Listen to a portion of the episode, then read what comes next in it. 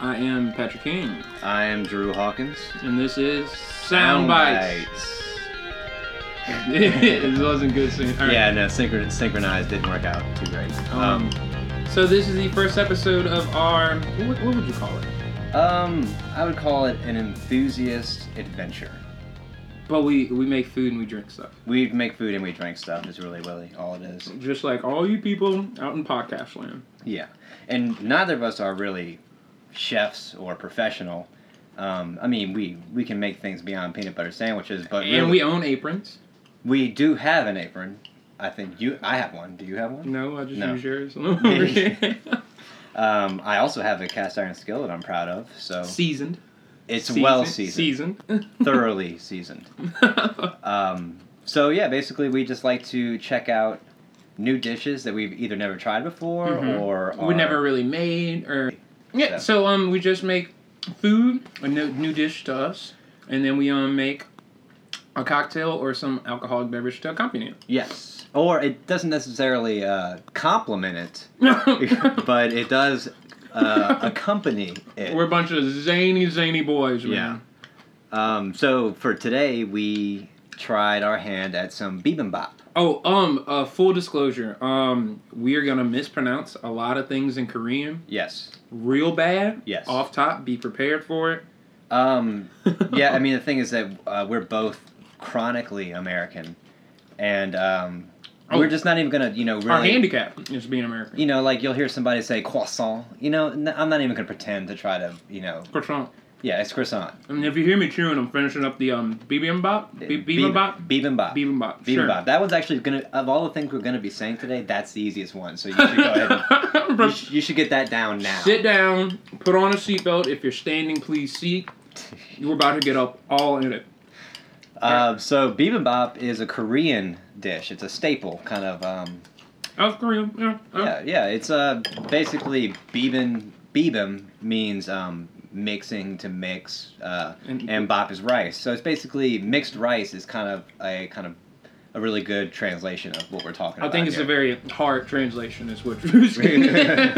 It doesn't necessarily carry, but that's essentially the message being conveyed. And for all you history buffs out there, you best believe we're gonna jam pack this little podcast experiment with factoids like you, you never seen.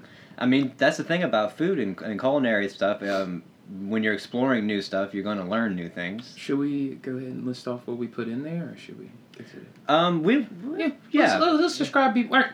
So guys, it's mixed rice, man. Um, Drew uh, luckily has like a little cast iron pot, but from what we've gathered, it's traditionally served as um, you know, you get your sticky rice, you put it in a hot cast iron pot, you let the rice crisp up, and then you just load it up with fun, Mm-hmm. fun stuff. Like what we had, we had uh, kimchi, everybody's favorite fermented cabbage. Oh, You can help me out here too. we had um, Bean sprouts. we had bean sprouts. uh, pickled, real fun pickled. Korean. Yeah, uh, Korean pickle though. So it's it's it's not just you, you know Vlasic or whatever. You can't just throw some. It tastes a lot like soy, y'all. It's it's, It's- great stuff, man. Also, it's really um, good. if you live in a town that's fortunate enough to have like an Asian market, y'all need to go, man. Please take advantage of it. Whole new we world. could spend years walking through this place. It's amazing. Maybe we just have like a podcast on the Hong Kong market one time. Maybe I mean, just the the sheer. am- they got booze. It's so overwhelming. Sometimes they do. They, do have. They do have booze. No stuff. a little tricky though because you can't necessarily tell what it is. Isn't that part of and- the adventure though? I think so. I think that's the that's the the quest we're on. Um, so I mean, it's a it's a standard kind of staple food, a rice bowl type Yeah. deal, you know. And, oh wait, and- oh wait. Um, What's that? steak was also on there. There's an Yes. egg on top. Yeah. Um, we had shredded carrots. We had zucchini. Am I missing anything? Oh, and all right, and then we can roll it roll it into Yeah. this. We had some um, du du doenjang doenjang. No, gochujang. The gochujang it was it was like a soybean chili paste. It's it's basically um, a lot of societies have a staple hot sauce. Mhm. This is the Korean hot sauce. So you know, Thailand, you got kind of sriracha. Yeah. You could even say what? Is sriracha Thai? yes, For real? yes. And f- facts, people. Um, Not making it up. and you know you could even stretch it to Tabasco being region, Cajun yeah. or whatever you know. Um, oh, um, we're in New Orleans. I forgot we shit. yes we are are, are This is- broadcasting live from New Orleans. New Orleans. Uh, so so uh, go- never, never say Nolans, please. Yeah. Mm-mm, don't do it. Just don't. Uh, so gochujang is the, the Gochujang. it's chili pepper with um, fermented soybean Mhm. paste included in it. The Koreans are famous for fermenting the hell out of stuff. Yeah, man. If you never had kimchi, you haven't lived. Oh, and my that's, goodness. And that's and that's you can take that to the bank. when you Yes, say- that's yeah. the God's honest truth. Spicy is all get out. bro. Right. Um, it's killer. Uh, the the mixed vegetables, Mhm. you, they're they're each cooked separately. Um, it's called namul. It's Mhm. a s a basically that's the word for a side vegetable dish. in in Korean. in Korean. The idea, Okay. well, I, yeah, I'm, yeah. The idea is that you have a layer of rice hmm that um, is yeah in the hot stone bowl or cast iron bowl. So it crisps up. It'll crisp up all on on the that with bottom. that it's se- all good. Right. Sesame oil. We're Oh, yeah, famous sesame, sesame- oil. Mm, Yeah. It's killer. Um, the and on top of that, the thing that kind of dis- distinguishes it from you know like a paella or a jambalaya, Which as a- we'll as- which we will get into. at some point, Don't yes, worry. absolutely. um, they it's the the beauty of the arrangement on top. It's it's really really cool. Man, Um, I tell you what, if I could say one thing, man, it is a sta- it is the most aesthetically pleasing dish I've probably made in a long time. I think that's dram- that's drastically part of the appeal of it is the aesthetic. Pi don't worry, pictures will be up on the Facebook Yeah. and, and stuff like that. yeah, so- there's uh there's plenty of stuff for you to follow up on. We want we had a lot of fun making it, and Mhm. I think you'd like to you know check it out too if you're interested. But the idea is that it's it's arranged, um, you know, with complementing colors, kind of coordinating around each other, and then it's all topped off with that fresh either. If you are you can either go, some people go raw with the egg. We went uh, Sunny basically side, sunny yeah. side, just a little bit, and um, the idea is that it's served to you, and you finish the prep by mixing it all crack, together. Mm. Crack the yolk open as hard as you can, just bust it open everywhere, and, and then mix, mix, mm. mix it all up. and then it's just I mean it's beautiful and gooey and sticky ricey and gosh dang it it's I I can't tell you nothing mean about it. yeah I really I really can't it's, All right, it's incredible Um, if I can, in my research, according to FineDiningLovers.com, it's a fun little anecdote on Mhm. what, wa- what was it? BB bibimbap Bebop. Okay, I'm, I'm I'm the worst with the guys. Um, uh, it was only made about hundred years ago, Mm. but it was derived from a Korean dish called goldongban, goldongban that's- goldongban, which is pretty much just like just rice and whatever. yeah. Mhm. But um, it emerged in the Joseon period. I hope I'm pronouncing that correctly. which talking is- about 14th century era. 14th, cen- 14th to 16th century. And um, it was, you know, usually ate around like the either lunar, um, what do you call that? Is that- basically it's New Year's yeah, New yeah. Yeah. New Year's event. And um, pretty much people just like got everything out of their cellars, Mhm. made a whole bunch of rice, threw it all together, and it just fed the entire village. Um, it was first mentioned. I'm about to butcher all of these words, y'all. I'm sorry.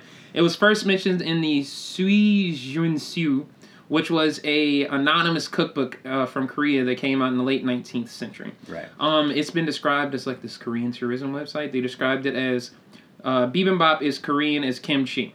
mm. okay Yeah. that's that's that's fair pretty pretty damn accurate Yeah, um, man.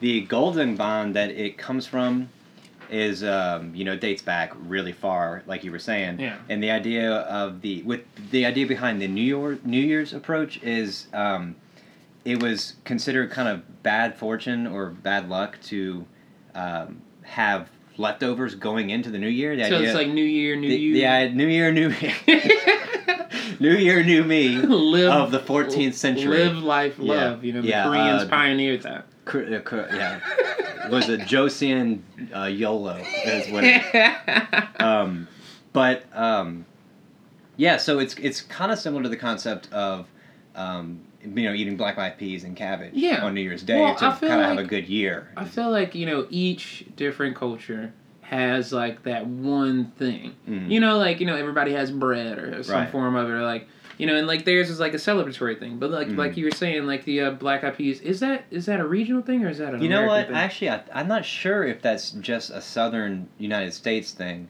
or if that expands the entire nation or Oh, and also for those who don't know, um, I guess maybe down here and not anywhere else, you black eyed peas is for money or wealth, and then corn. No wait, cabbage Mhm. is for. I've been saying corn.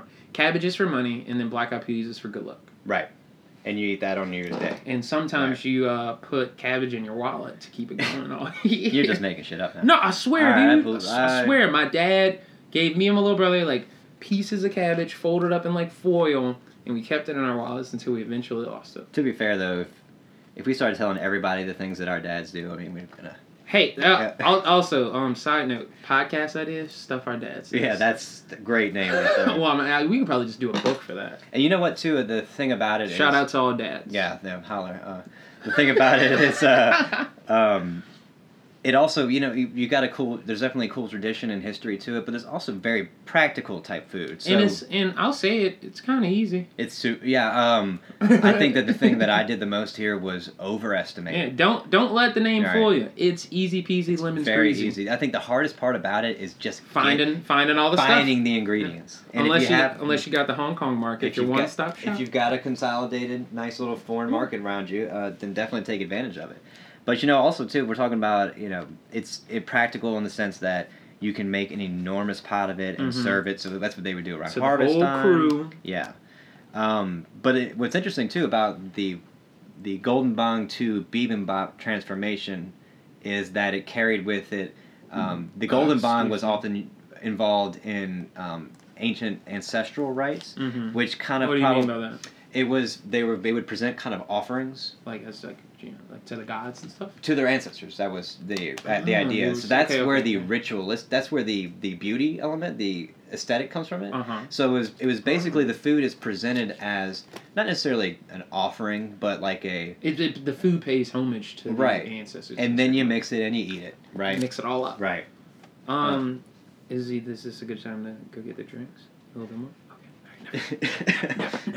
Hush. Uh, Uh, Uh, but one really another really interesting thing about it is too is along with that ancient ancient rite and and um, you know tradition and the ritualistic aspect of it is that there's a lot of symbolism that's Mhm. included in the um, in the the layout of, of the aesthetic of, of the of the dish. So you've got you know darker colors, uh, which you know in our case was uh, mushrooms and uh, It's things real like that. stinky mushrooms. Stinky, yeah, stinky they mushrooms, reeked. delicious. They but- reeked. They were tasty, but they reeked. um, so basically, darker colors kind of stand for the north and the kidneys because there's a uh, personification going on so with like the dish. car, no directions in Oregon. in a sense, in a sense, um, yeah. Man, uh, one take one takeaway from this, guys. People give a lot more of a crap about their food everywhere else, and so, man, like, you know, you don't- there's no color arrangement at the McDonald's. No. Far from it. No. So yeah, it's just one thing I personally like. Oh, my Patrick moment of the dish is like, man, people put a lot more thought and stuff into their food. and that's another really cool thing about us discovering it is that we don't just, you know, drive through and get a, a meal and eat it and We move make it. on. There's a whole lot of stuff you got to learn about what you're Mhm. doing, and it's interesting and it's actually a lot of a lot of Yeah. fun. also, folks, be prepared. We will one day. I foresee it. We're probably like today's item was tasted great, but that's probably not always going to be the case. No, we. I think we got a little lucky at some points. Yeah. For sure. Yeah. Because we were kind of guess. I mean, we you know you can read as many recipes as you Yeah. want, Yeah. but in the end, um, you're eyeballing it. You Oh, know? yeah. Um, Oh yeah, so yeah. So just real quick with the symbolism because it is kind of interesting. With it, and it's I'm a gonna whole leave you on list. that. I'm gonna go, folks. I'm gonna go make um our cocktail of the day. It's gonna be a Moscow Mule. Drew's gonna take it away because he's the smart one. I am just the the pretty one. I don't know how I got stuck with that designation, but we'll go with it. So the uh, symbolism behind the bibimbap layout is the uh, darker colors are kind of coordinated near each other, and they kind of rec- uh, symbolize the north and the kidneys. Reddish orange colors, uh, you know, we for our instance was carrots, and also the chili pow- uh, paste um, represents the south and the heart. Uh, greenish colors, which we use zucchini um, there's also you can use spinach or cucumber, and we had the pickle as well. Represents the yeast or the liver. Uh, white, which for us was sprouts, and of course the rice itself represents the west and the lungs, which makes sense. It's a s- pretty important organ, so the rice is kind of like the staple of the din- of the meal. And then the yellow represents the center and the stomach, and that is the delicious yolk of the egg that you mix in, and it's just everywhere. So the stomach and the center ties together the whole meal and ties together your life, your well being, I think, in my opinion, anyway. So Patrick is coming back in here to make a Moscow Mule. That's our cocktail of the day. Now, obviously, n- not an amazing companion, but you know they do come. They do share uh, maybe some communist uh, leanings, so we can maybe call them comrades in a sense, not necessarily companions. But the Moscow Mule has a relatively interesting history. I think so, anyway. Um, in my opinion, I think it's a perfect representation of advertising. That's like, it's some madman shit going on here. Um, basically, um, Americans in the 1940s, this is when the, that's when the drink was invented, in the early 40s, uh, they weren't drinking vodka. Americans were not drinking vodka in the 40s, 30s, and 40s. In fact, they cons- a lot of there was a running joke that vodka uh, was Russian for horrible or terrible. People didn't drink it. Um, so, oh, there we go. Guess who's And Patrick has returned with the Moscow Mule I was just mentioning.